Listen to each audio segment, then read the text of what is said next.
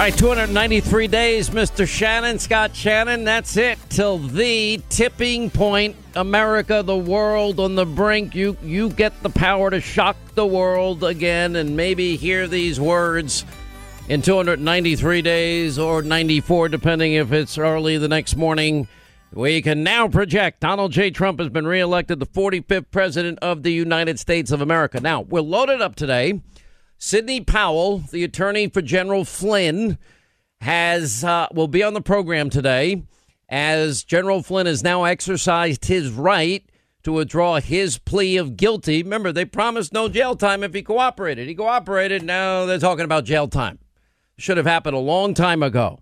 This thing, if it go, I can't wait because the two guys that interviewed General Flynn, uh, remember when, remember when the the deputy FBI director McCabe said, "Oh, you don't need a lawyer." No, no, it's nothing about that. Oh, yeah, they'll lie, denying him his constitutional rights, civil liberties. The bragging of Comey, I'd never, I'd never do this in the Bush Obama White House. I took total advantage of the chaos, bypassed all the normal process of going through the White House counsel. Yeah, uh-huh. really, that's how we treat 33 year veterans in this country. That is sad. That is sick, and that is pathetic um, because it just on every level, it just stinks to high heaven. Totally stinks to, to high heaven. What a sad commentary that this is how we treat veterans of this great country. It's really, really pathetic.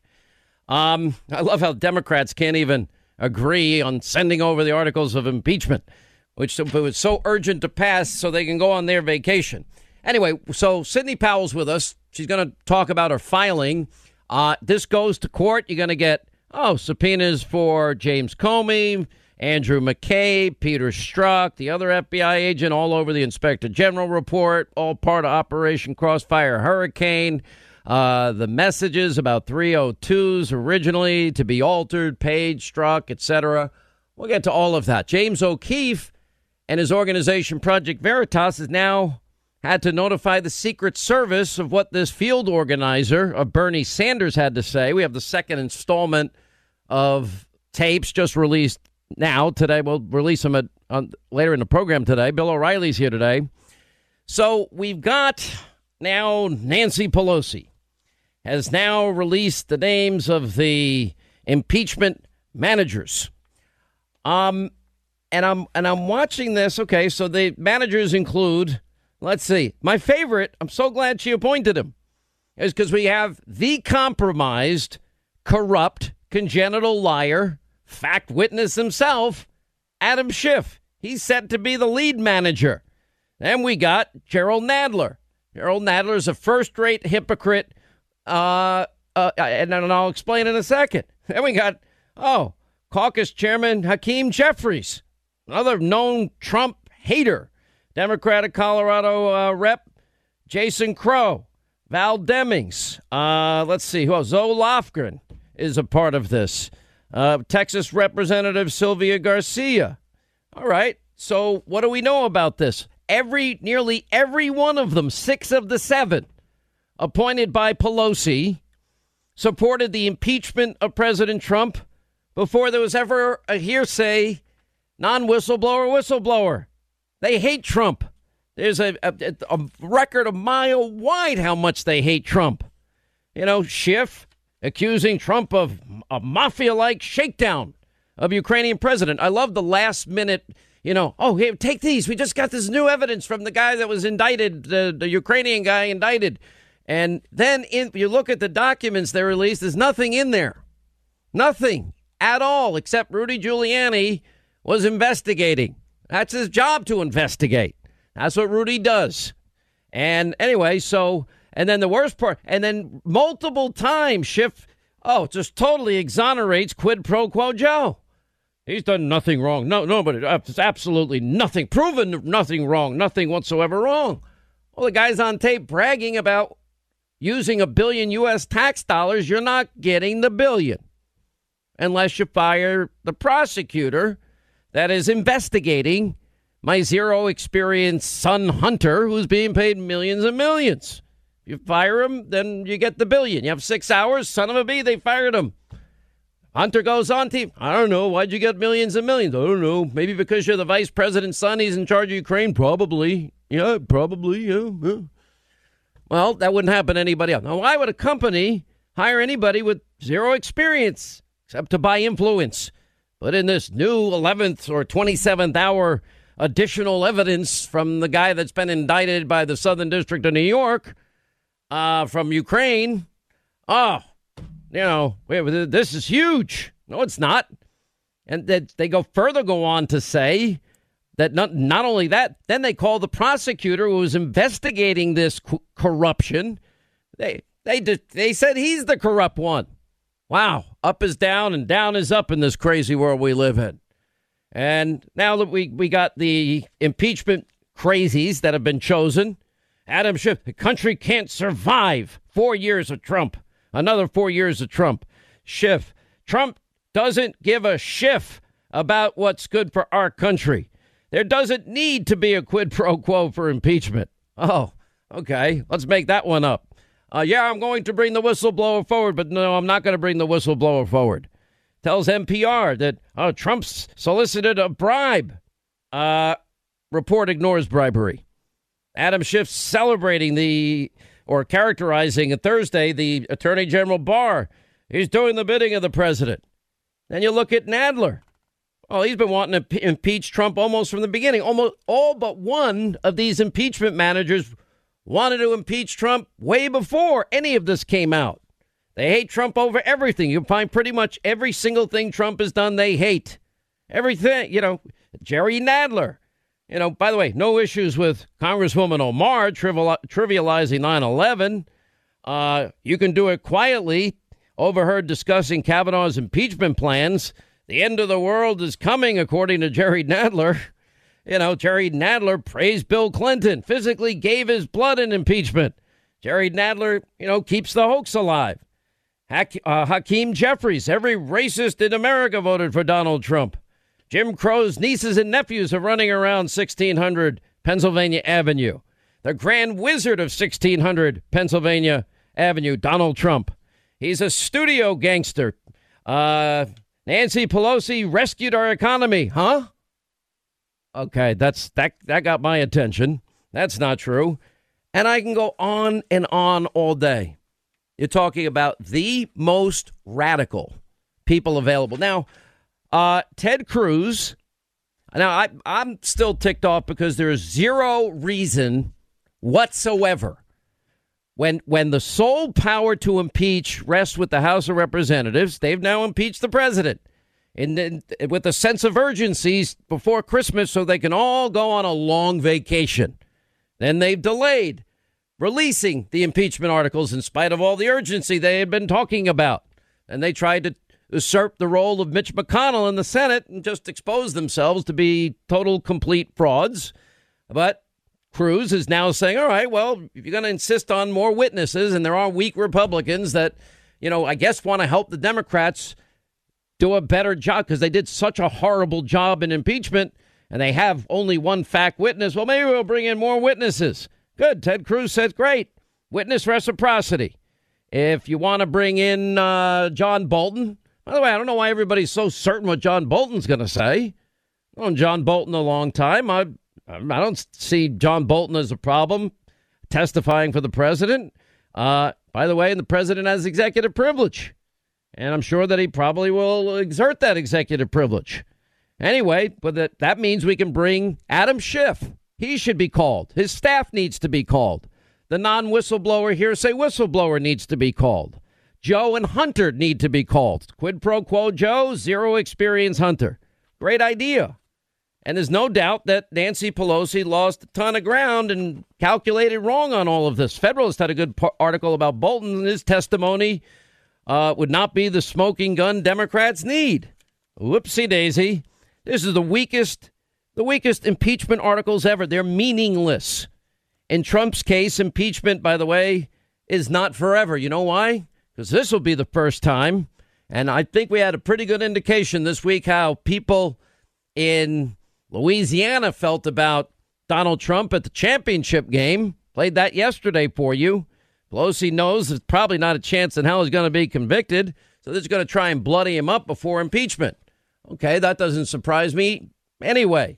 But this is all part of their rage, their psychosis. What have they done for the country? Absolutely nothing. Even fake news CNN is complaining that Pelosi's impeachment strategy is a failure. You know, the announcement with all of this. I mean, that's that's rare. The so-called bombshell is a total bust. All it is is Adam Schiff giving his opinions that Hunter and Joe are innocent and giving his opinions that the Ukrainian prosecutor that was fired because of the shakedown by Joe to stop investigating his zero experience son being paid millions, they just he just declared that guy corrupt.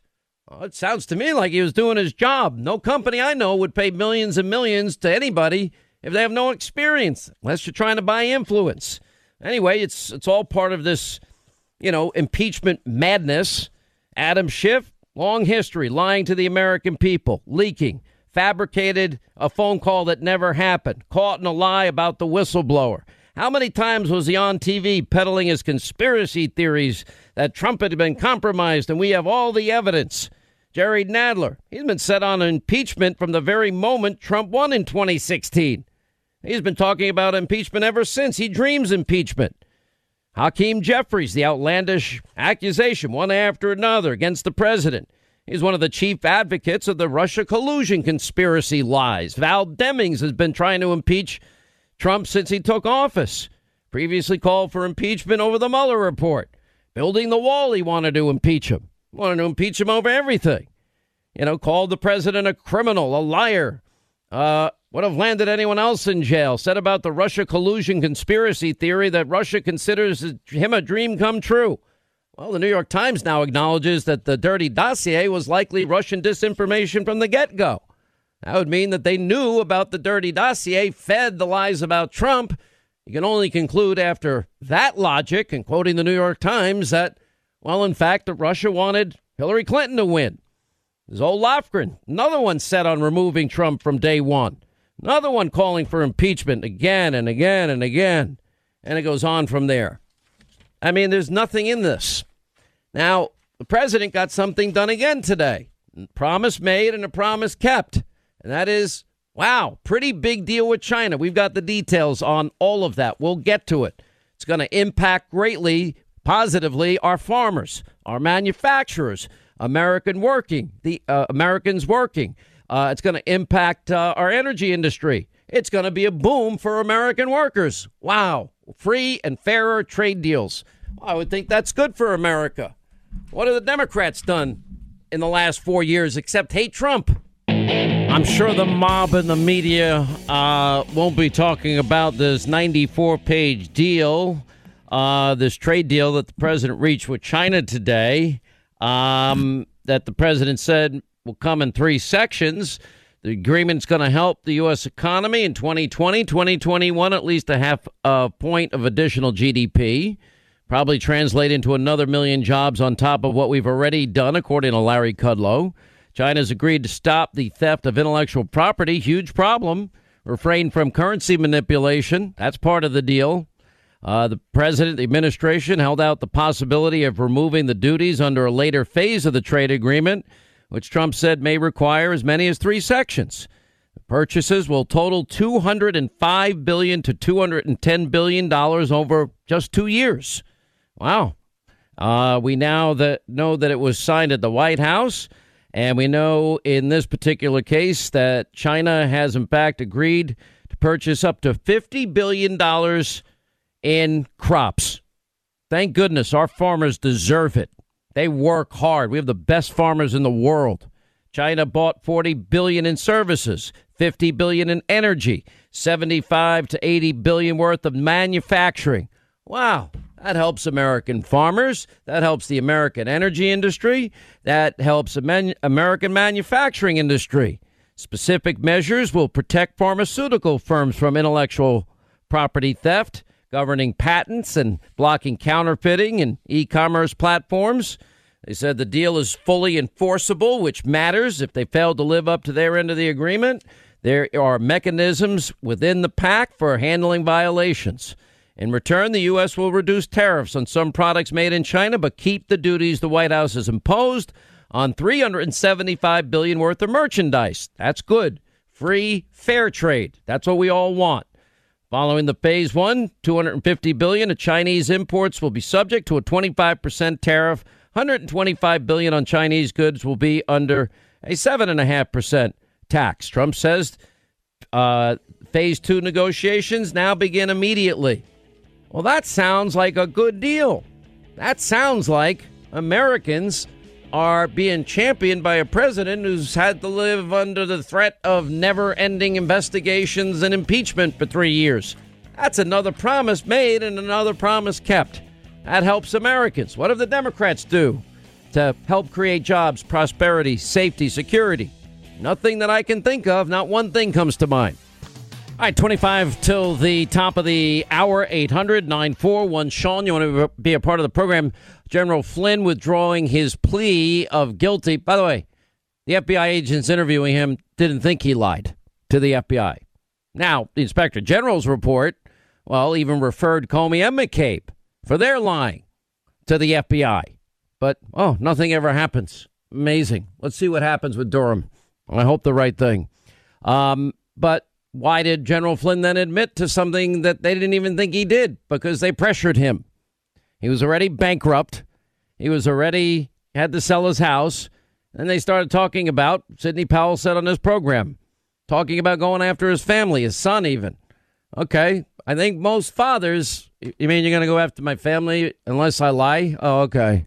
I guess I fall on the sword. I think a lot of, I think most parents would do that for their kids. I don't know. Maybe just me.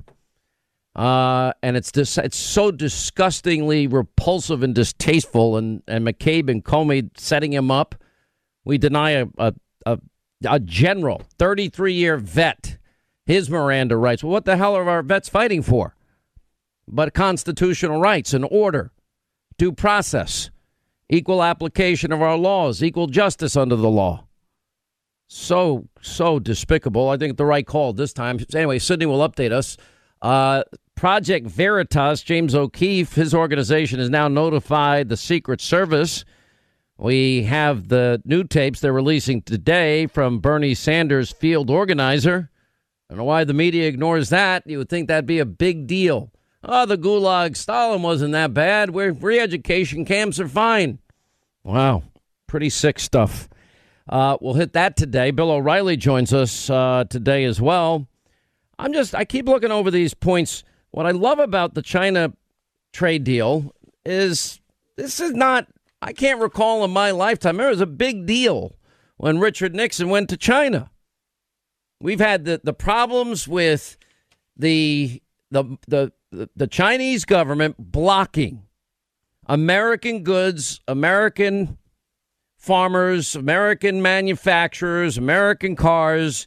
They've been blocking them left and right. And they have been putting on ridiculously high tariffs, and we've taken it. President, everyone said that he wanted to be a protectionist. Remember that argument? And I kept saying, no, I know Donald Trump. Just like I told my conservative friends, some of you probably in this audience said, yeah, Hannity, yeah, his background doesn't tell me he's going to govern as a conservative like you say. But I knew he would. And I have an obligation, if I know something, to tell you the truth and tell you to the best of my knowledge.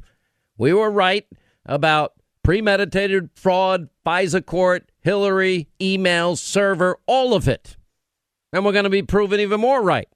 Everybody in the mob wrong on Russia, Russia, Russia. Wrong on Ukraine, Ukraine. Breathtaking hypocrisy, intellectual dishonesty, glaring double standard. You have quid pro quo Joe. You have to suspend all reason, all common sense all intellectual honesty. You have to take on board this hypocrisy. Unreal. What have Democrats done for we the people except forever investigating and hating Trump? Same with the mob and the media. They, they peddled the same smears and lies and conspiracy theories. They, they're, they're state run TV. You know, but the good thing about this deal is it begins immediately.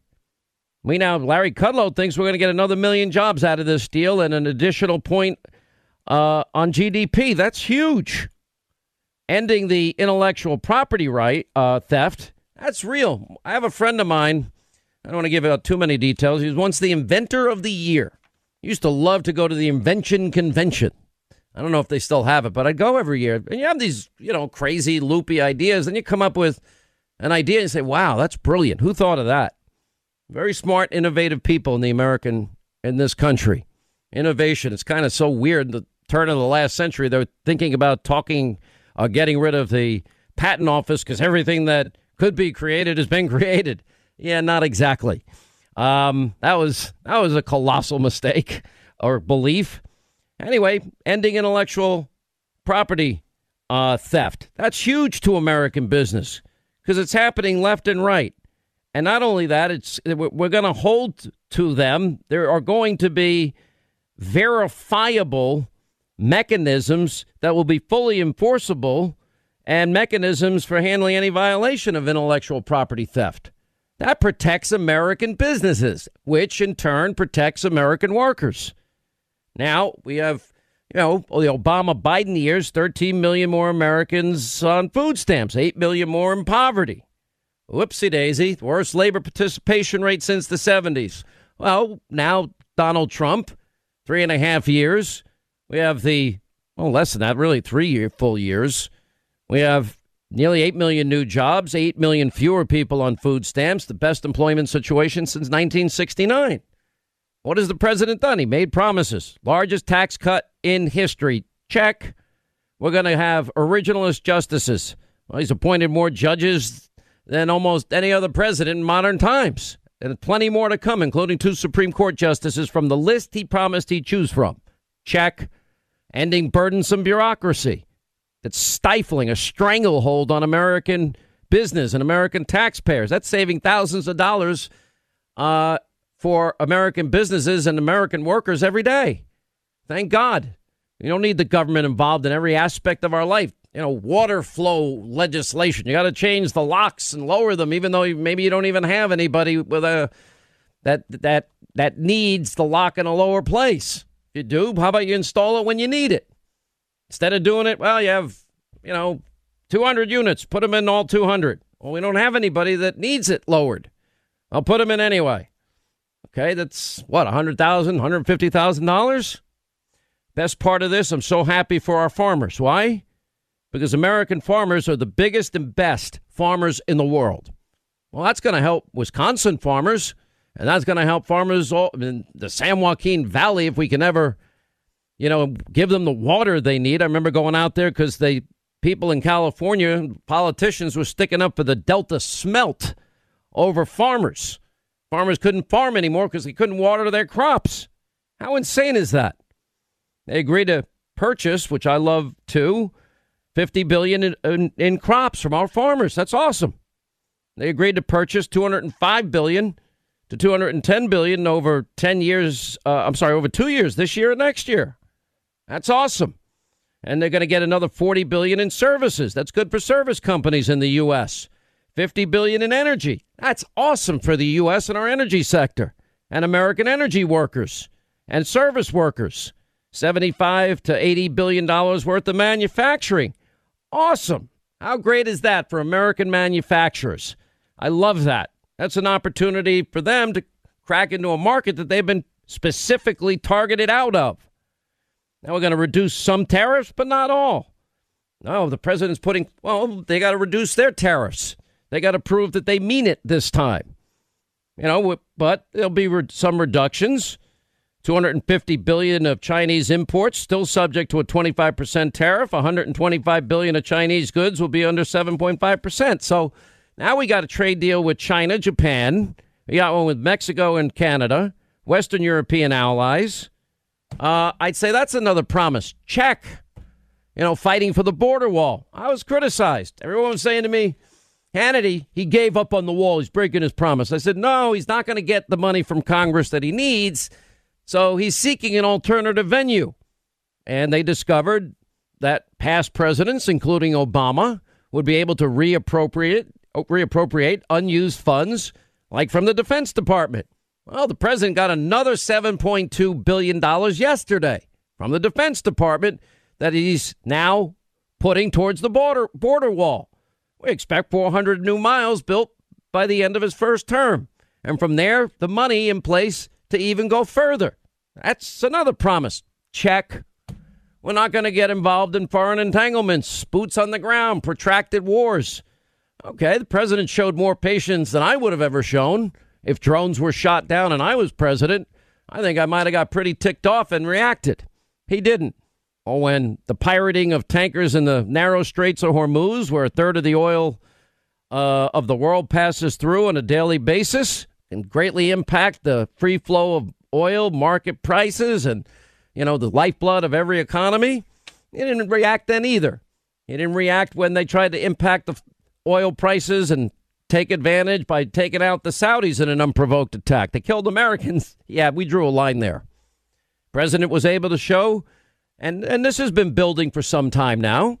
And Obama used drones as well. But now he was able to beat back the caliphate by doing two really basic, simple things removing the the rules of engagement that Obama and Biden had put on our military. And one, and number two, President let the generals fight a war to win. And the generals, best in the world, best fighting force in mankind history, they bombed the living crap out of the caliphate. And on top of that, they got El Baghdadi and some of his top associates in one major shot. Then we got the world's biggest terrorist, state sponsor of terror leader, Soleimani. He's gone. Didn't even get credit for that. But no long protracted, uh, you know, problems with Iran. Looks like Iran probably did miss on purpose with their ballistic missiles. I don't know. There's been conflicting reports. I wouldn't know. But you know, there's we had both sides of it, but they certainly missed. Those ballistic missiles happened to be fairly accurate. Not fairly. Usually they could hit the head of a pin, if you want to know the truth. But they missed all their targets. Well, that gave Iran an off ramp. No Americans died. Okay, you try and propagandize against your own people, and now we have protesting going on in the streets, and looks like the Iranian people are they don't want to upset Americans and the, or Israelis. We saw that with the video. Only a few people stepping on the painting of the American flag and the Israeli flag. And those that did got taunted by the masses in these protests that are ongoing to this day. And then we have state run media people apologizing for lying for, for years to the Iranian people. Wow. I, I don't think I'd want to be that person today in Iran because the Mullahs are evil. But the president has said they can't ever get a nuclear weapon. If they do, that's going to be really bad. That would be terrible. Um, so, all in all, we got nearly double U.S. exports to China, reducing the trade deficit between the two countries. The increase in, in buying American energy, services, uh, agricultural products of Americans, American cars. That was another part of it. I think what eighty-five million and a billion dollars in uh, for the auto industry. Wow, I love the auto industry in America. I want to see more American auto production. I just do. And by the way, I don't care if you partner with Honda or whatever other company. To make them here, I'm pretty happy because that that's a good job for Americans. And I'd like to see those jobs back. What do we see at this pathetic debate last night? Even Van Jones said there's nothing I saw tonight that would be able to beat Donald Trump. Nope. I didn't see it either.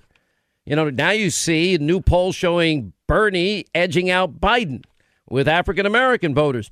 But the big story are the polls that keep showing Donald Trump support with African Americans now, you know, more than twice or three times or more, even four and five times what he had in 2016. That is a game changer. I did get a kick out of the fact that, you know, now there's this big fight. CNN, I mean, they did have a pretty, you know, this is CNN. What do you expect? and they took a side, and the side was not Bernie Sanders' side. You know, there's a lot of fact checking going on.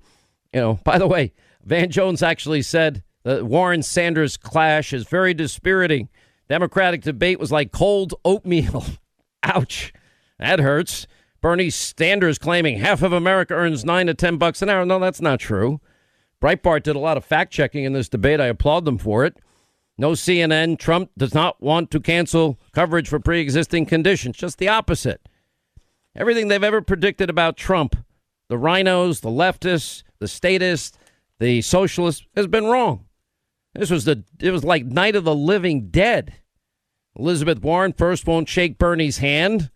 That was ridiculous. Another Van Jones quote was uh, Sanders stepped on a banana peel. This was Elizabeth Warren's night. I don't think so.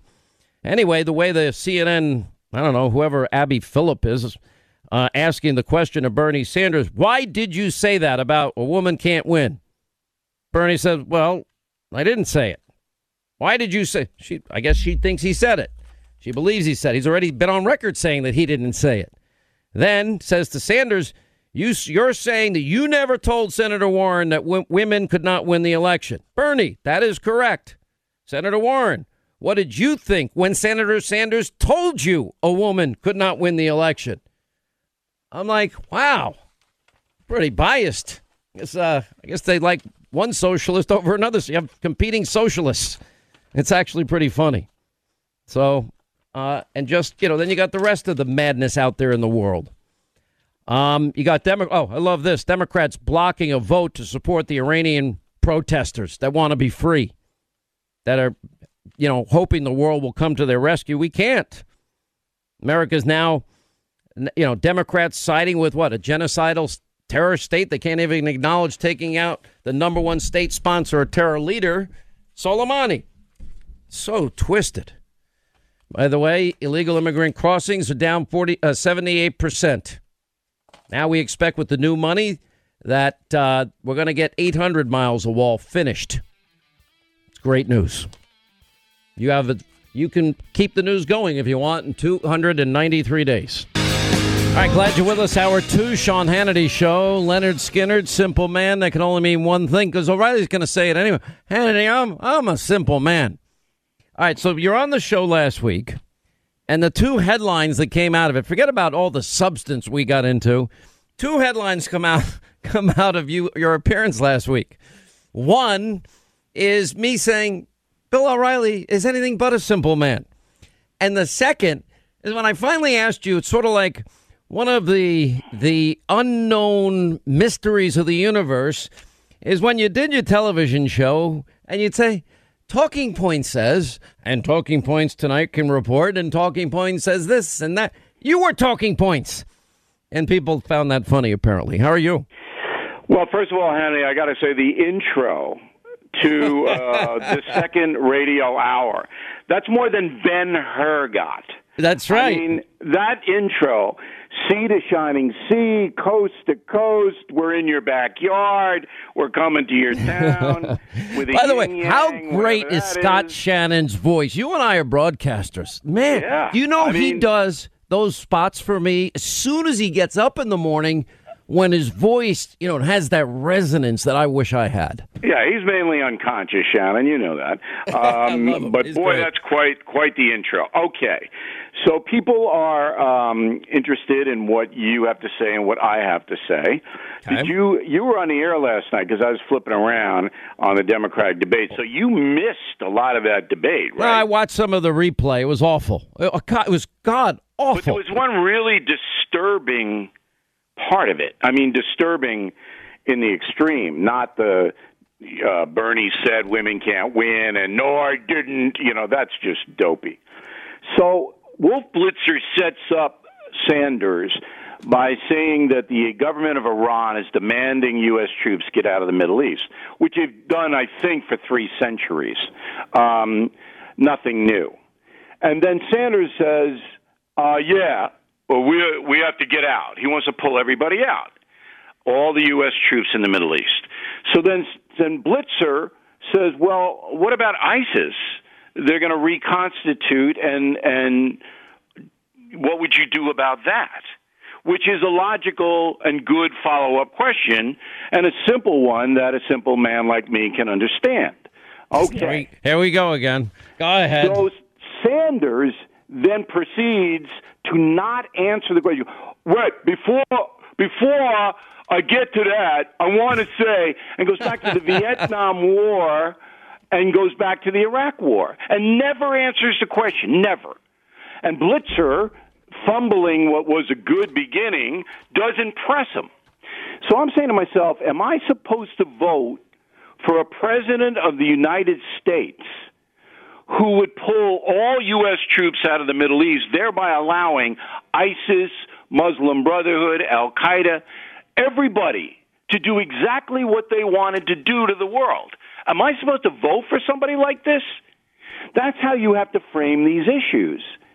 Um, and and I'm saying, and I mean, I was outraged. All the people who have died on the 9/11 attacks and in in the, in the military fighting terrorism, and this guy Sanders has the brass to not answer this kind of a question. It was just outrageous, and I thought I would open you with know, that. There, there was a lot of takeaways from this, and I, I'll be honest, I, I couldn't watch it much of it. I love the, and here's some interesting takeaways after post debate. You, you, got, I mean, of all people, Van Jones calling it uh, the Democratic debate was like cold oatmeal. Van Jones is dispirited by the debate, saying there's nothing I saw tonight that can take uh, that can beat Donald Trump. Um, now Al Sharpton has said the same thing, uh, saying, "Yeah, based on the candidates' performances, uh, you don't become champion by just saying I'll get this round." And what's fascinating to me, I think a lot has happened this week, and I want your thoughts on this. You have the LSU uh, Clemson championship game. LSU wins by a pretty big margin. But anyway, president shows up. He comes out with the first lady for the singing of our national anthem. The crowd erupts a thunderous applause, even more than you get when you take the stage, and and chanting four more years and chanting USA. And then you see the same thing last night. Another packed crowd. This one in Wisconsin. And for three years, I look at the Democrats' bill and I see what have they done to make us more safe and secure?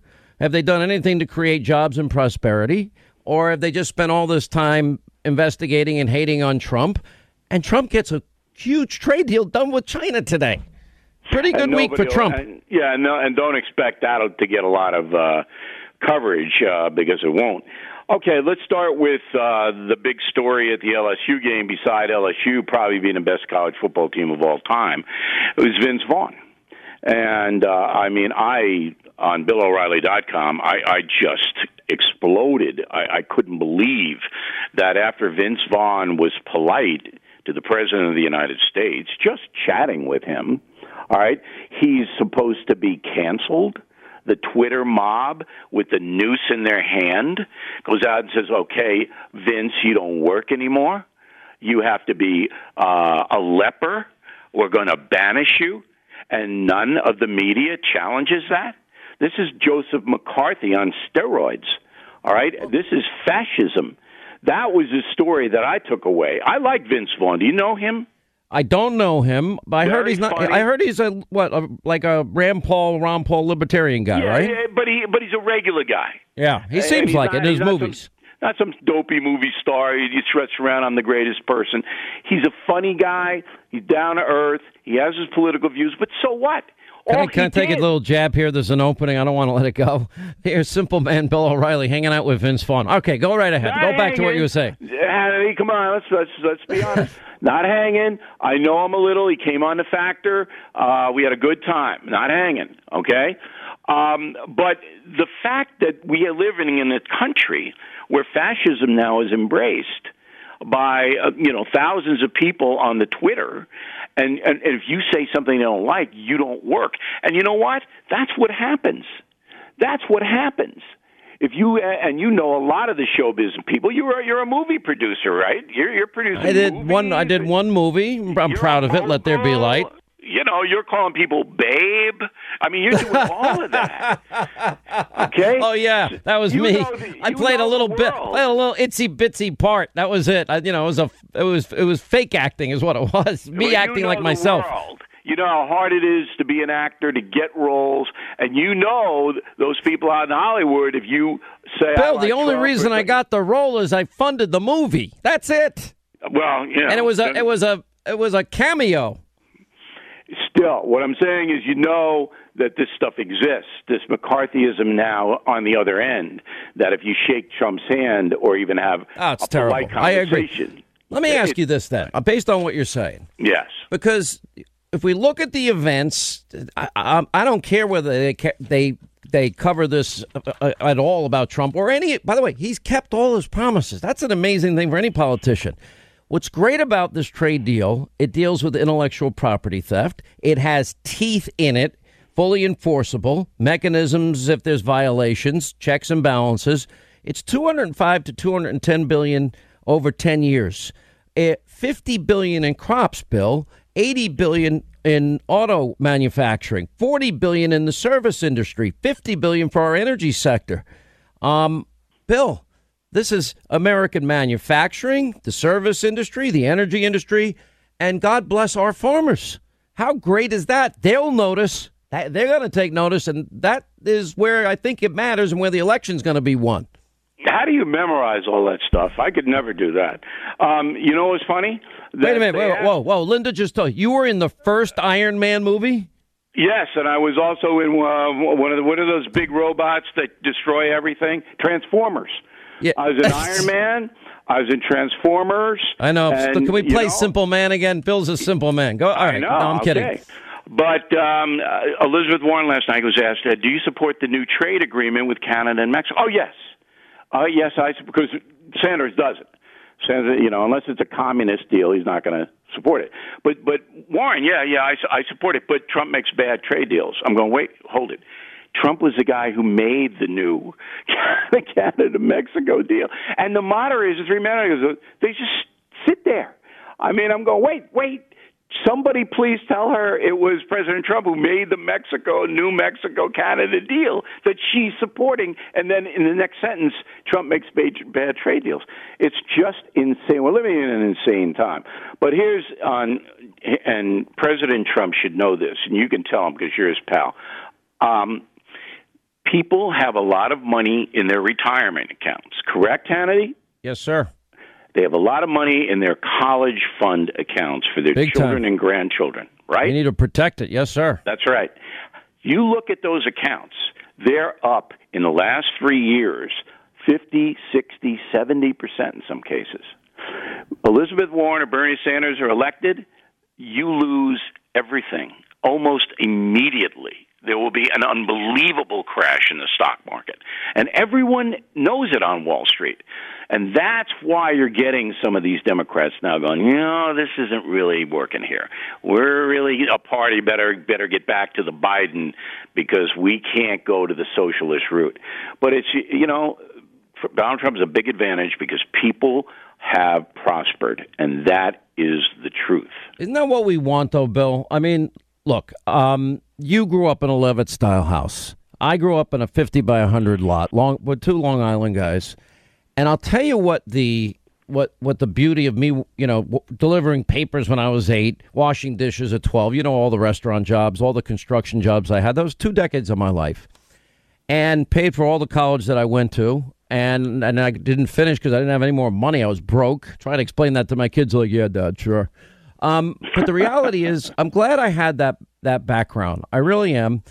And I want, and the great news economically for the country under the president's policies is th- those are the people that are benefiting the most. The, the forgotten men and women that we talked about in 2016. And when why... you look record low with the best job situation since 1969 for every demographic group, Bill, how great is that? That's why the Democrats are going to have a hard time. If you go to London, you're not allowed to vote on a presidential election in the United States, all right? Um, but you can wager at Ladbroke in London. He's seven to five right now, Donald Trump. Seven wow, to 5 gonna, wow. All right, stay right there. Uh, all things O'Reilly at BillO'Reilly.com. Simple man that he is. We'll come back and uh, talk more about the week ahead and impeachment. The president, I think, can get through the next week and a half. He's golden. Uh, I think it ends after that. All right, as we continue, Bill O'Reilly with us, BillO'Reilly.com for all things O'Reilly World. Now, maybe I'm not seeing this the right way, but I watched LSU and Clemson, and I watched the president last night, and I'm watching the trade deal today, and I'm watching the Democrats impeach, impeach, impeach. And from my way of thinking, and this pathetic debate that took place, um, look, I'm I'm Irish, so I always expect the next bomb to be dropped on my head. But I'd say Donald Trump is in a pretty good position right now. Just keep your head cool for two weeks. This impeachment nonsense ends, and it's full bore campaign with weak candidates. Well, I think he's got to reply somewhat um, to It depends on on on how McConnell runs this thing. Um, if he's going to allow the Democrats, there have seven of them going in, and they're going to smear President Trump. Everybody knows that. It's not about convicting him of anything. That's not happening. So what they're going to do is use the two weeks or whatever it may be to smear him. And he has a perfect right, as every American does, to defend himself or herself. And he should, you know, by tweeting or making a statement or whatever. I wouldn't go small ball. I would just say this is not true. This is why they're saying it, that kind of a thing. But I agree with you that uh, most Americans have had it. They don't want it. We got playoff games coming up Sunday. Got the Super Bowl coming up. You got the Iowa caucus coming up. All this hurts the Democrats, of course, because um, Warren and Sanders going to have to be in the Senate. They're not going to be out in New Hampshire or Iowa. That's going to hurt them, no doubt. Pete Buttigieg is the happiest guy in town, and so is Joe Biden. Um, but Donald Trump should be cool, absolutely. He said, "I keep. I didn't do anything wrong. This is all contrived." It's uh, they're desperate. Use that word a lot. Desperate, because I really think the Democratic Party is at this point desperate. I mean, who has captured the imagination of the American public? Who? No one. That's a great point. Well, um, we always appreciate your analysis. BillO'Reilly.com for Bill's commentary daily, and uh, we appreciate you being back with us. And uh, we'll see sure. you next week, Bill O'Reilly. I want to be in your. I want to be in your next movie, Hannity. So I want to. Not going to be a next movie anyway. Uh, when we come back, Sidney Powell, the attorney for General Flynn, and why did James O'Keefe tip off the Secret Service next? You look at this White House now, and it's hard to imagine two FBI agents ending up in the same room. How did that happen? I sent them. Um, something we I probably wouldn't have done or maybe gotten away with in a more organized investigation? Uh, I think there's some of them very hard to square with with the idea that these were just mistakes and sloppiness. I have said that uh, a number of these episodes uh, leave open the possibility of inferring uh, bad faith or improper motive. But I hasten to add that, uh, as I, have said all along, that I've reached no determination on that, nor do I think a final determination on that is appropriate until all the evidence is in. Um, the Horowitz himself, in his testimony, I think pretty well summed it up, which is this could be, on the one hand, at the very least, gross incompetence. On the other hand, it could also be improper motive. And he, he was not in a position to make that call. And that's why we have the U.S. Attorney uh, John Durham looking into this. Uh, it needs to be looked into. When you hear, well, now that we know the background, Andrew McCabe, Deputy FBI Director, uh, the day the FBI goes in to interview uh, General Flynn at the White House, day four of the Trump administration, uh, General Flynn asks McCabe, Do I need my lawyer here? Is anything legal that I need to worry about? No. Right there, his constitutional rights were violated. His Miranda rights were violated. He has the right to remain silent, right to an attorney. They're doing an investigation on him, and now we know they had a transcript of everything that had been said. So that would be called, in my mind, I view that as a perjury trap for General Flynn. And it's even worse because then the FBI director, James Comey's on tape. Yeah, uh, I did something I never do or even get away with in the Bush or Obama years without going through the proper process and the White House counsel. Yeah, I sent my guys over there. Of course I did. Wow, that's how we now treat 33 year veterans to this country. We just rip away their constitutional rights. Interestingly, uh, as well, we now know McCabe and we know that Comey, Comey lied, quote, lack of candor, according to the special counsel. Well, that would be a big deal for any of the rest of us. A lot of people got in trouble for uh, lying about this. And we had the new revelations about McCabe. He had to push back, yeah, maybe I did do these bad things. Uh, that has happened here.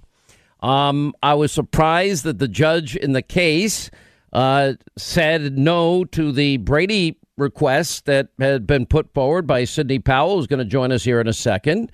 Uh, I have a friend of mine that I know is particularly smart and connected to the whole case and very interested in seeing justice, meaning for General Flynn and fundamental fairness. We know what the when the FBI interviewed Flynn, they didn't think he was lying.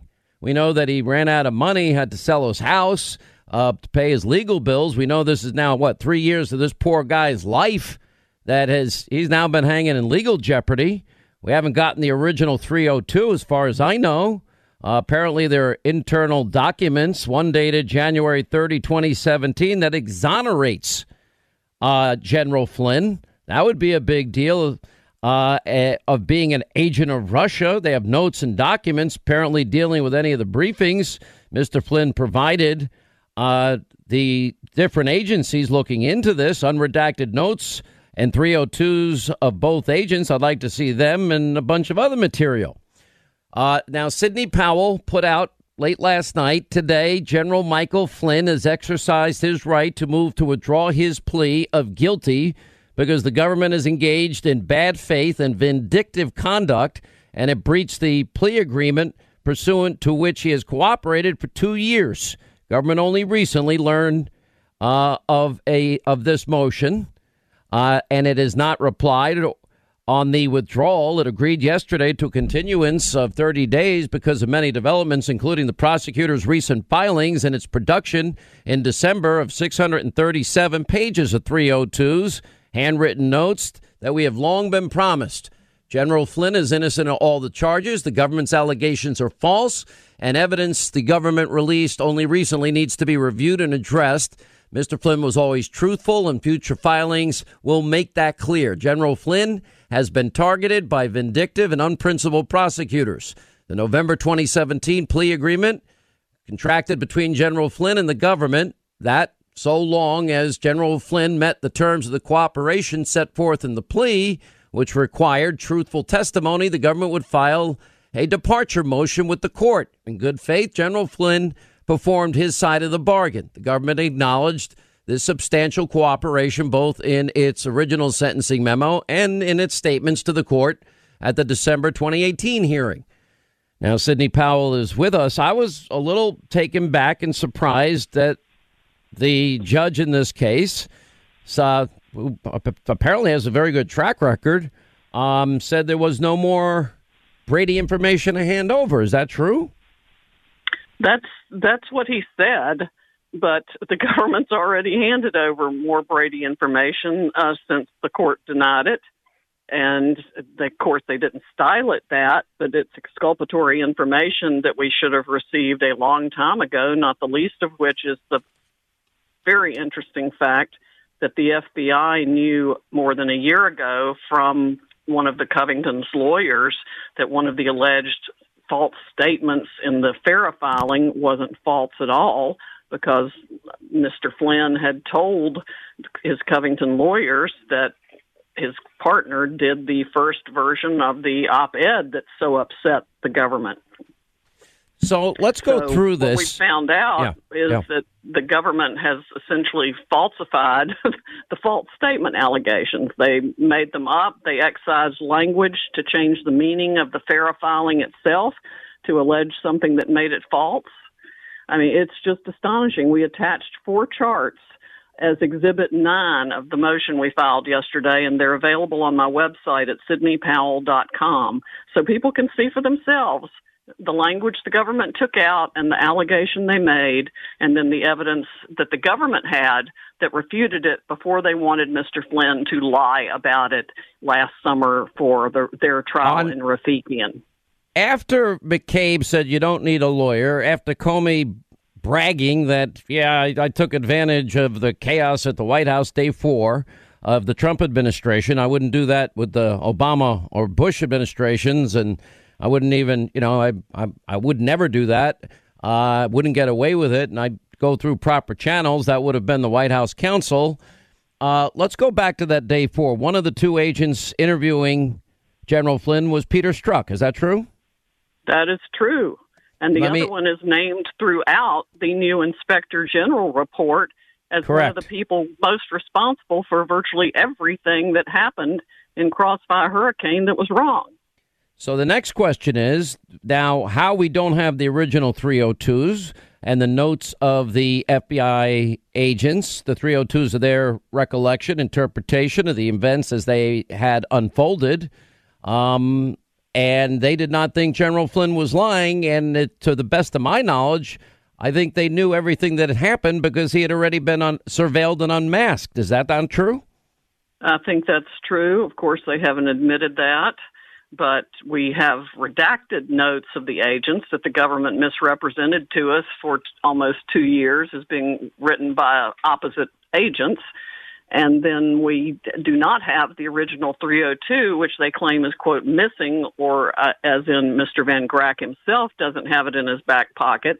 But the FBI certainly has it in their computer systems because things like that can't get lost there. There is an audit trail created by the computer system, and they can't proceed with this case. At least no responsible lawyer would let them proceed in any sort of prosecution like this without seeing that original 302 and the audit trail because I think it was substantially altered, even more than the alterations we've already proved that occurred on February 10 that night with the emails or text messages between Peter Strzok and Lisa Page talking about her edits to the 302 and how he's going back that night to put them in after what happened, the events earlier that day. The events well, I'm trying to understand. with them convincing Vice President Pence that that he lied to him, which wasn't true either.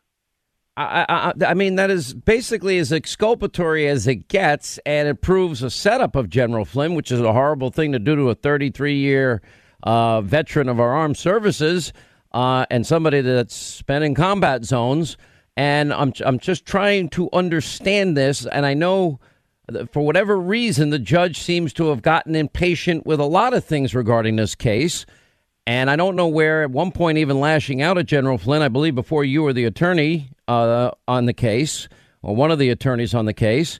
And now, yeah, the general has exercised his his right to move to withdraw the plea. Um, but in fact, the judge would have to grant that motion.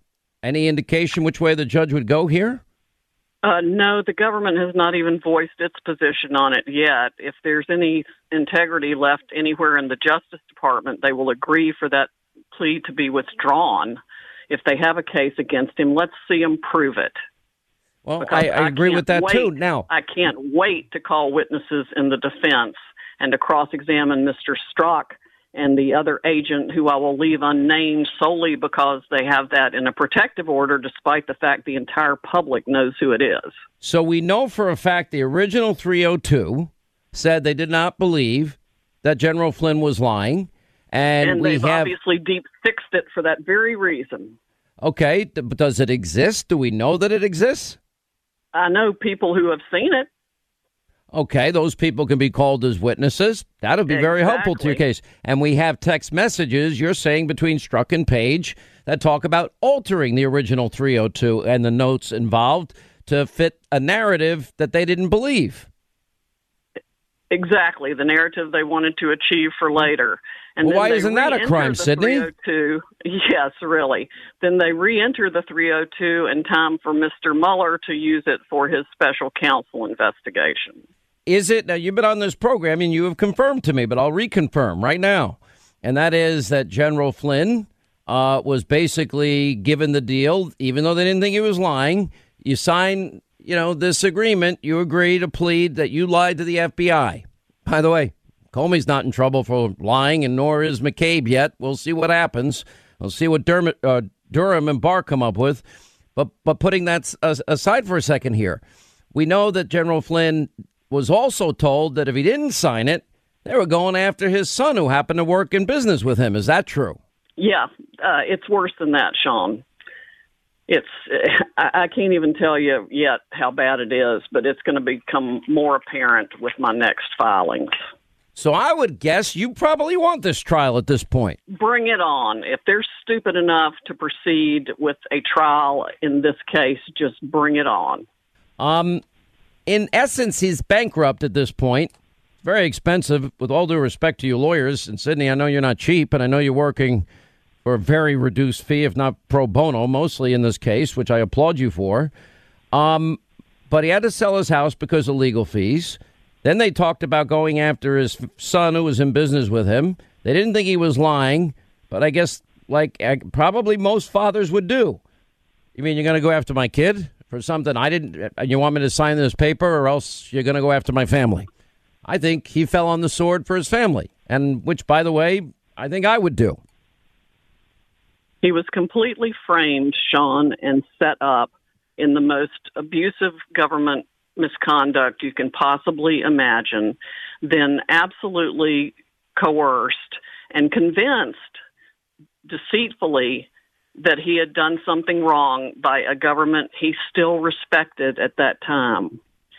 He accepted Unbelievable. responsibility for what they convinced him he had done wrong.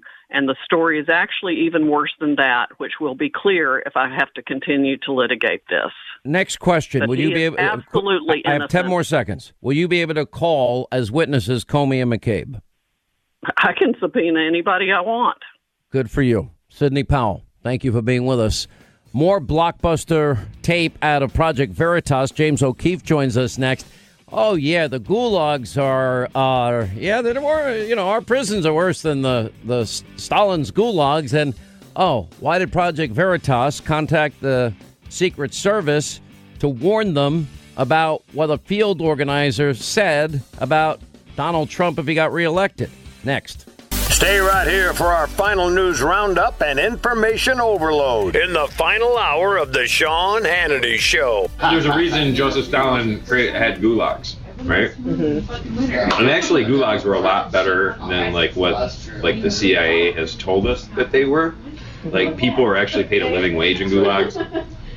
They had conjugal visits in gulags. Gulags were actually meant for like re-education. It was like for like enemies of the state to like learn how to not be enemies of the state and to learn like the value of like a hard day's work, right? Like greatest way to break a billionaire of their like privilege and their idea that they're superior, go out and break rocks for 12 hours a day. You're now a working class person and you're gonna learn what that means, right? Um, so that like that was the intention of of gulags, right? It's like not only to like elim- to like remove the like people that were like insidious to the state from the state, like hey, you guys are all causing problems. You're like working against the revolution. We're just going to remove you and put you in Siberia, where you learn the value of like being a comrade. Like, I mean, and that's like, you know, that's what it has to be. Like, our prisons in the United States right now are far worse, far worse than anything that they experienced in fing Gulag. Like, people get raped. People fucking work 12 hours a day. People have to go fight fires in California for a dollar. You know what I mean? Like, that's fed up. That's super fed up. Yeah. Um, the Soviet Union didn't do that. Hey, You're not gonna get you're not gonna get Bernie to say gulags, but like I'm all aboard for gulags. Like I, I I feel as though there needs to be re-education for a significant portion of our society. I think he is too. I mean, but you can't uh, running for president in the United States. You can't say you can't say anything like that, right? Well, and then, like you said, I mean, if people don't want to get on board, it's, you know, you were saying that the gulags are better than whatever. Putting them against the wall. Yeah. And the alternative, instead of like trying to like re re-educate these people and put them back into society, the other the only other alternative is to. F- you know what I mean? I know we have a lot of like the communists and the Marxists like on our side, but Yeah. that's I'm one of them. Yeah, and, and, and in fact, there's that I know of one, two, three, one, two, three, four. Four of the organizers in this office are are you know leftists of some of some degree, further left wing than democratic socialism. right. To what degree, you know, varies, but many of many of the organizers that I met. Uh, actually, I didn't even count Justin. So Justin, me, Derek, Danielle, um, Jessica, um, are all definitely further left than democratic socialism. There's a lot of me's in the Bernie campaign. Like the whole basis of like communism is like people like people and planet above property, right? Like we're here to preserve the planet, preserve people. We don't want to f***ing have to like eliminate people, right? But if people are going to try to fight back against the revolution, like when you hear about like uh, so like atrocities committed by like in Cuba, like Fidel and, and Che, like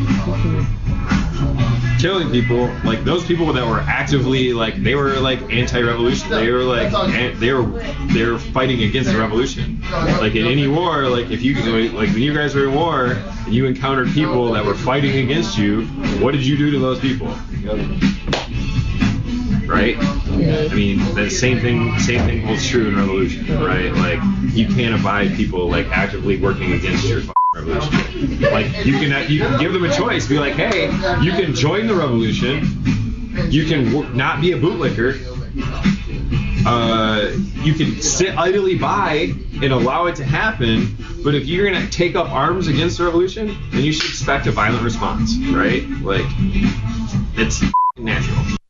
So I know you have like the Antifa sticker on your laptop. Have you ever done like been in any of those like crazy? There was a couple things that uh, events they came to. They came to Lansing and they came to Ann Arbor. Uh huh.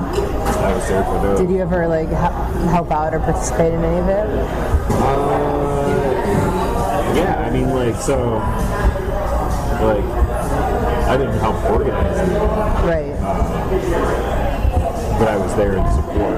Uh huh. You know, I have, yet to punch a Nazi. There's some here. A lot of them are probably on the Bernie campaign. Uh, but there are some DS. There's a DSA chapter here, so like some of the DSA folks are probably engaged. We've been looking. We've been looking for an action to like participate in, like in regards to like, oh look at that action. That's it. But uh, Uh, but in, like in regards to like immigration and ICE, Mhm. we've been looking for like looking for something to pop off where we can pop right back off. All right, that is now the now next release. It always works that way with James O'Keefe and Project Veritas. He's the CEO and founder of Project Veritas. Uh, we now understand uh, the Secret Service has been uh, notified over the threats of, of violence that came out of all of this. Uh, yeah, I think that's a little scary. Anyway, here to go over the gulag talk and uh, revolution and, and violence if Donald Trump wins is James O'Keefe himself. Um, anyway, welcome to the program. So you've got this guy that is working for in a pretty top position for the Bernie Sanders campaign, a 2020 field organizer, and uh, there are things more important than the rule of law in the United States. And uh, what's going to happen? Things are going to burn down if, in fact, Trump wins again. Yeah, Sean, this is uh, maybe the most incendiary comments ever made by a by a staffer in Iowa for any presidential candidate. It's just so shocking. I mean, uh, you've heard it all there. The audio.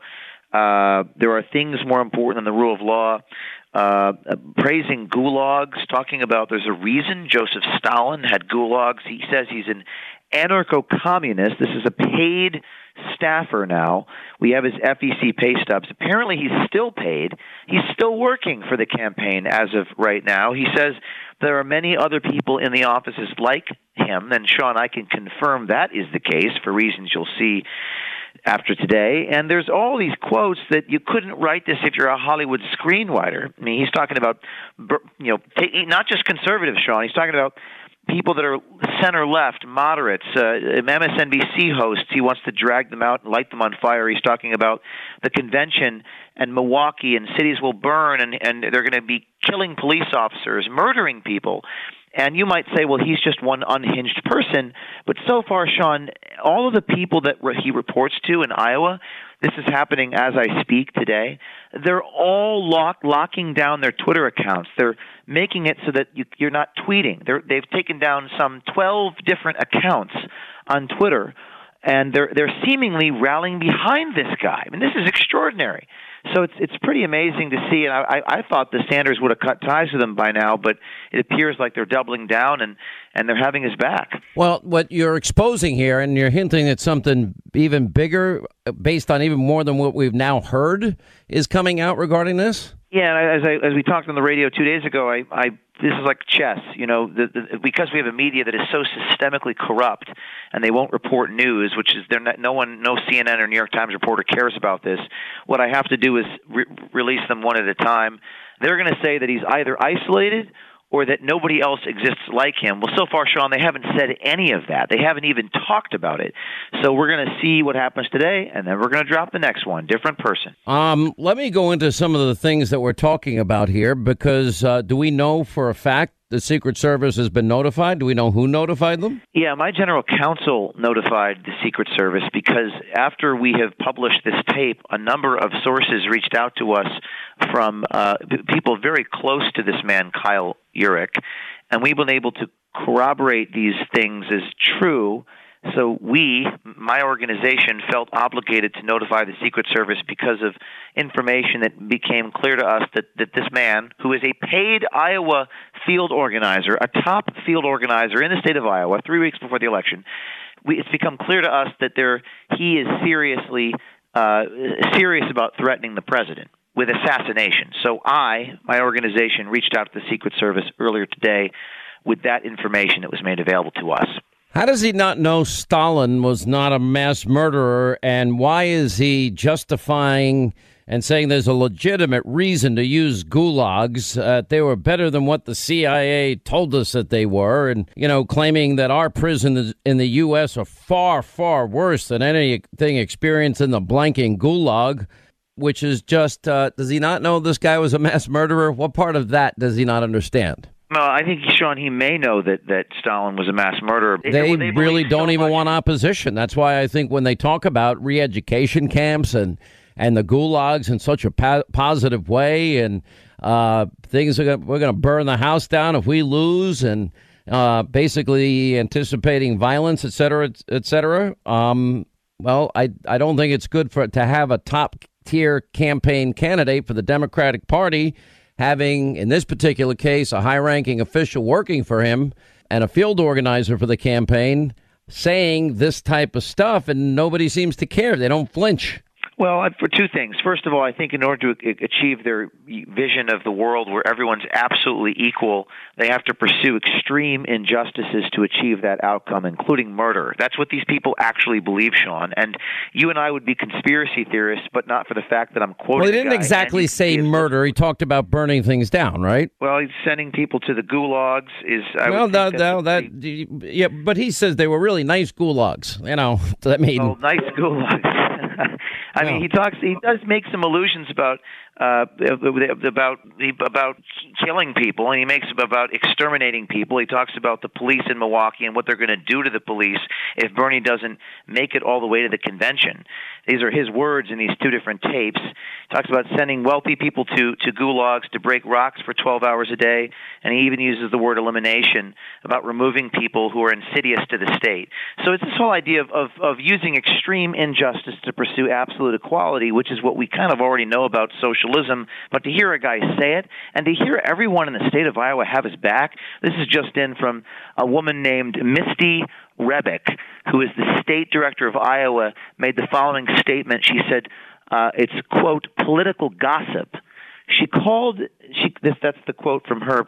She said it's political gossip this this uh, this expose. So she's calling statements from her field organizer in Iowa praising gulags, uh, conspiracy to commit violence, a statement about there are things more important than the rule of law. She's calling all of that reporting gossip, Sean. So they appear to have the man's back, which is a, a truly extraordinary series of events, even in presidential politics in 2020. All right, we uh, continue on the other side. We'll try and squeeze some uh, proprietary information out about uh, from James O'Keefe. He's the CEO, founder of Project Veritas. This is their latest drop, a field organizer in the Bernie campaign. He says more coming, different people involved.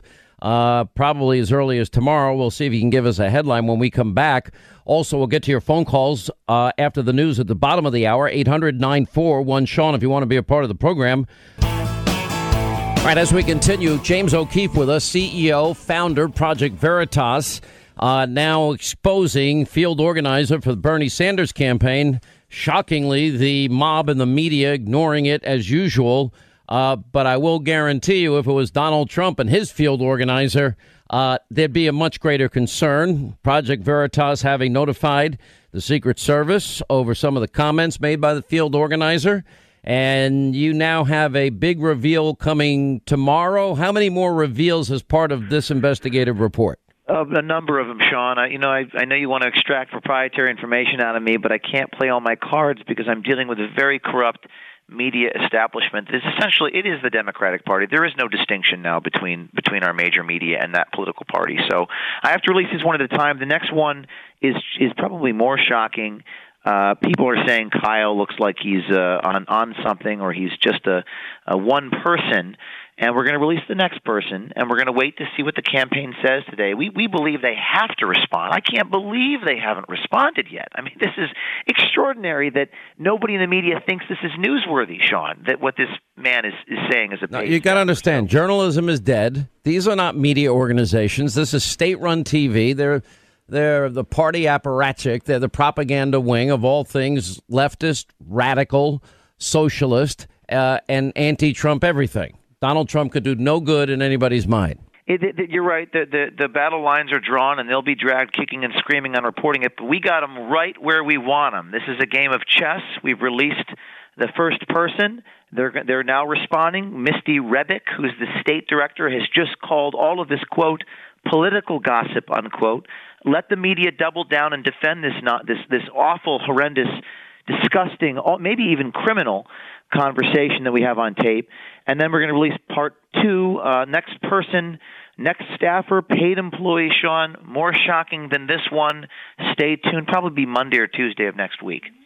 All right, James O'Keefe, Project Veritas, 800 941 Sean, toll free telephone number. When we come back, we'll hit the phones uh, as we now are in this massive, fast moving uh, busy, insane uh, news cycle that uh, literally things are breaking every second, every minute, every hour of every uh, day. Uh, and we'll get to your calls coming up next, straight ahead. All right, 25 till the top of the hour. Wow, what news we've got. I mean, the news is now at the speed of light.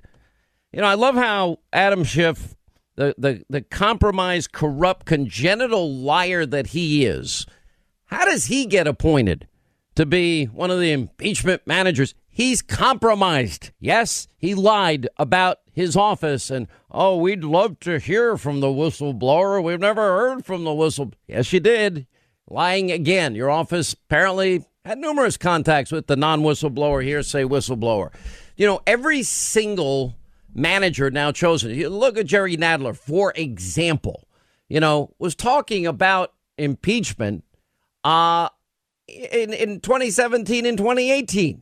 So today, on the floor, we'll pass a resolution naming the managers, as I mentioned, appropriating the funds for the trial and transmitting the articles of impeachment of the President of the United States for trying to influence a foreign government for his own personal and political benefit. Chair Adam Schiff of California, lead manager, Chairman Schiff, uh, uh, is as you know, chair of the Permanent Select Committee on Intelligence, is serving his 10th term in Congress. Excuse me. Before Congress, Mr. Schiff was a California state senator and served as a federal prosecutor in the U.S. Attorney's Office in Los Angeles for six years, most notably prosecuting the first federal FBI agent ever to be indicted for espionage.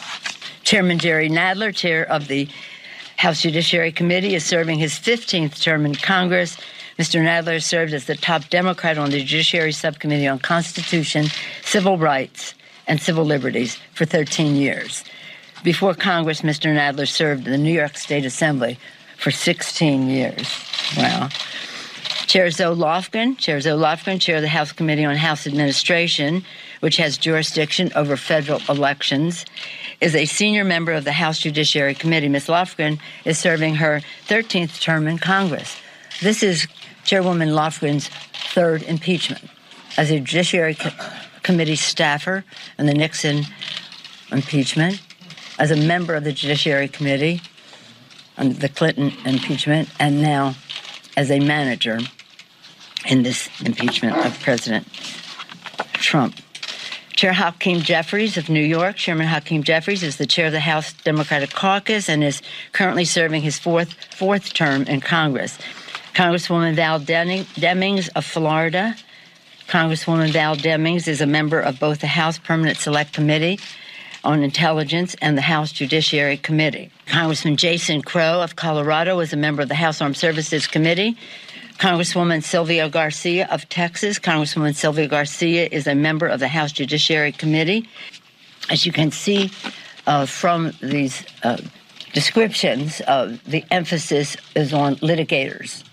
The emphasis is on comfort level in the courtroom. You know, and it just goes on and on and on with these these people on the left. They have hated Donald Trump. They've never accepted the outcome of the election. And in their fury and their rage and their psychosis, this is what they come up with. By the way, does it matter that the president has a huge uh, trade deal with China that's going to help our farmers, our manufacturing? No, that doesn't matter at all. And then you look at the sorry cast of characters debating last night. I'm saying this is pathetic. Um, you know, then every single person that they have now chosen here to to look into this thing to be the impeachment managers is on record saying the most insane things. All of them. But this is where we, it takes us. Doesn't matter. Every promise made, every promise kept. Doesn't matter how they have failed. Now, why is that? Well, they have contempt for you, we, the people. That's why in 293 days, I hope the American people shock the world again, and it will shock them. Although Alec Baldwin thinks we're stupid, more and more the contempt keeps coming out. Irredeemable, deplorables, clinging to God, our Constitution, Bibles, religion. Uh, the, the, the people that are smelly Walmart Trump shoppers, uh, Trump voters. They shop at Walmart. Uh, I'm guilty. I like Walmart. And yeah, I voted for Donald Trump, and I'm going to vote for him again. By the way, if you need election information, okay, what is the deadline for registering in your state? You need to go to Hannity.com. It's your one stop shop for all deadlines. Okay, when does early voting start? That's going up. When does absentee? How do you do absentee voting? That's going up all the things so you can be good citizens and participate in what I think is a tipping point election. This is America now on the brink after watching this pathetic, sorry cast of characters last night. Uh, it ought to scare you. I Even Van Jones got it right. I mean, I was a little surprised. But he was dispirited was, by the Democratic to debate. To see those two have that level of vitriol was very dispiriting. And I want to say that tonight for me was dispiriting. The Democrats going to have to do better than what we saw tonight. There was nothing I saw tonight that would be able to take Donald Trump out, and I want to see a, a, a Democrat in the White House as soon as possible. There was nothing tonight that if you're looking at this thing, you say this, any of these people are prepared for what Donald Trump is going to do to us, and to see further division tonight is very dispiriting. I there was nothing I saw tonight that would be able to take Donald Trump out. Now, one of the re- why is the president? And you see the president at the LSU Clemson national championship game. Wow, what a reaction that was! Uh, you hear them chant four more years. You hear them chanting on and on, USA.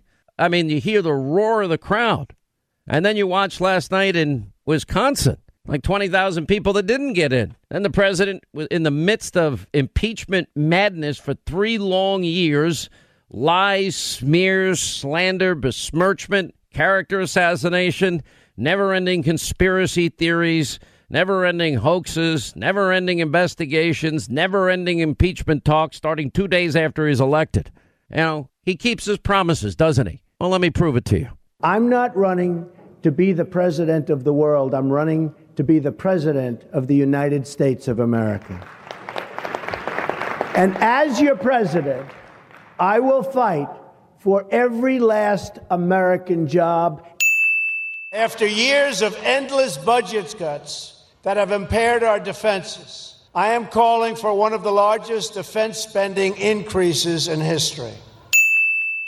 That's why I believe it's time to establish a national goal of reaching 4% economic growth. We're going to rescind all the job destroying Obama executive actions, including the Climate Action Plan and the Waters of the United States rule. Okay? Remember that. We're going to save the coal industry. We're going to save that coal industry. Believe me, we're going to save it. The justices that I'm going to appoint will be pro life, they will have a conservative bent, uh, they will be protecting the Second Amendment. Well, I'd say that's pretty refreshing for any any politician. You want to get reelected? You make a promise, fight to keep your promises. Well, check on the biggest tax cut in history check. The biggest reduction in bureaucracy, burdensome bureaucracy on business. Uh, those those reductions, removal of those burdens on on business and the American people, huge. We're energy independent for the first time. Originalist justices, free and fairer trade deals, as I described earlier in the program today. And we'll go into detail tonight. Now with China, and then the Japan, and then Mexico, and then Canada, and Western European allies. Wow, pretty good. Every single record shattered. It is the exact opposite of what we got with eight years of Biden Obama. Why would we ever go back to that? It would be pretty stupid if we went back to that. All right, let's get to your calls here. As uh, promised, uh, let's say hi to Dorian in Missouri. Dorian, hi, how are you? Glad you called. Yeah, hey, Sean. It's an honor to talk to you. You're a great American. Listen, Thank you, my friend. do a What's great up? job. Yeah, you do a great job of trying to expose the hypocrisy, the debauchery, and double standard of the Democrats, the media, and the leftists. So I have a question. Okay. Okay, this whole impeachment thing started because the Democrats were upset, claiming that Donald Trump wanted to dig up dirt on a political opponent so that he could influence the 2020 election in his favor. Now, if that's the standard, shouldn't those Democrats who are in the Senate running as political opponents recuse themselves from the impeachment process of their 2020 candidate or political opponent? I mean, what you're saying would be logical, but you know, re- we got to go back and remember here what what hypocrisy exists among this this group of of Democrats. I mean, you'd have to believe Russian election interference is important, so important. Russia, Russia, Trump, Russia, Russia, Russia, Russia. Four investigations, nothing.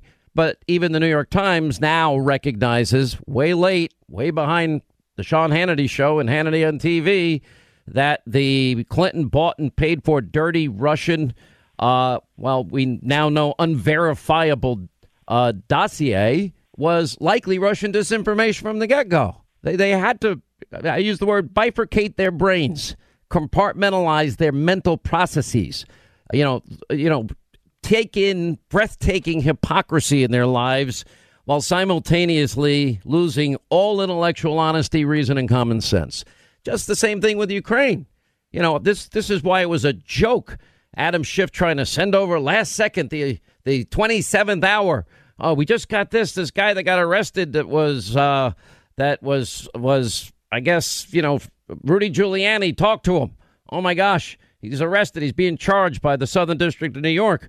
We have to listen to everything he says. And in the documents sent over by the corrupt congenital liar and compromised congenital liar Adam Schiff, oh, they exonerate Joe Biden. He's been totally disproven. This is all baloney. Not true. None of it's true. Uh, well, Joe's on tape saying you're not getting the billion. Unless you fire the prosecutor, then you'll get the billion. Who's investigating my zero experience son, who got paid millions for zero experience? Why would any company ever pay millions and millions of dollars for zero experience? Well, they're trying to buy influence. And then Adam Schiff in this new trove of documents, he actually says that it was the prosecutor in investigating zero experience Hunter that was corrupt, not Joe and Hunter. So it's all designed, and, and the, the media runs with it.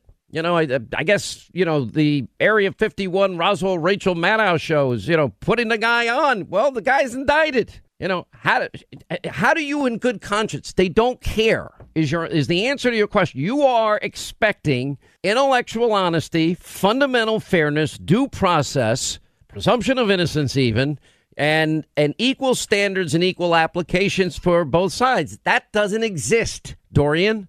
That is not the world we live in. You live in that world. I live in that world. They don't live in the world where truth matters. Truth is is irrelevant to them. It's about power. Does, does McConnell have the authority as the head of the uh, Senate and the rules to state that, okay, if you are a political opponent in the Senate of the President of the United States, you should not be voting. You should be forced to recuse yourself from any procedures during this uh, impeachment uh, uh, trial. He doesn't. I mean, honestly, the the rules are set. They're going to follow the 99 Clinton impeachment model. The House managers, they're the sole power to impeach is in the House. The trial, sole power with the U.S. Senate. Now remember, Chuck Schumer ran on the idea of acquitting then President Bill Clinton. He was, he was totally biased, just like everybody else is. And so they'll be sworn in. The Chief Justice will preside. You know, to my, and I keep saying to the Senate, you guys are handling this all the wrong way. And it's kind of ticking me off because it's not their role constitutionally to redo the mess that they've been handed. House managers, Schiff and Nadler and, and company, let them go present their case. And then when they're done and they fall fabulously right on their face, then they should call the roll and acquit. They shouldn't now, oh, well, let's bring in this witness. Let's bring in this witness. Uh, to me, that's ridiculous. But that is where they want to take this. And, you know, unfortunately for the country and the president, you know, I guess he can't stop it. It just the whole thing is is so corrupt. Why would you would eh, eh, lend any legitimacy to this corruption, to this abuse of power? Is is unconscionable to me. But Republicans in the Senate are weak. Oh, I don't know, and I don't want people to be mad at me and may impact my election. Why don't you just do the right thing? Fight for the for the things that will make the country great, and let the chips fall where they will with reelection. Who cares? It's like when people, politicians especially, start talking about legacy. That's that's it. It's usually over. Don't ever think about your legacy. Doesn't matter what your legacy is. What matters is just do the right thing. Let the chips fall where they will. Um, I've noticed with presidents, they start they, they start thinking legacy. It's over. All right, that's going to wrap things up for today. We got a rock star lineup Hannity tonight. We have Senator Ted Cruz, Senator Lindsey Graham, Don Jr., Trey Gowdy, also Sarah Sanders, Lara Logan, and Matt Gaetz. Can't get a better lineup than that. We'll deal with the new China trade deal. We'll deal with the impeachment, insanity, double standard, and all the news you won't get from the mob in the media. It's coming up tonight, 9 Eastern. Hannity, hope you'll set your DVR, 9 Eastern. We'll see you tonight at 9. Back here tomorrow. As always, thank you for being with us.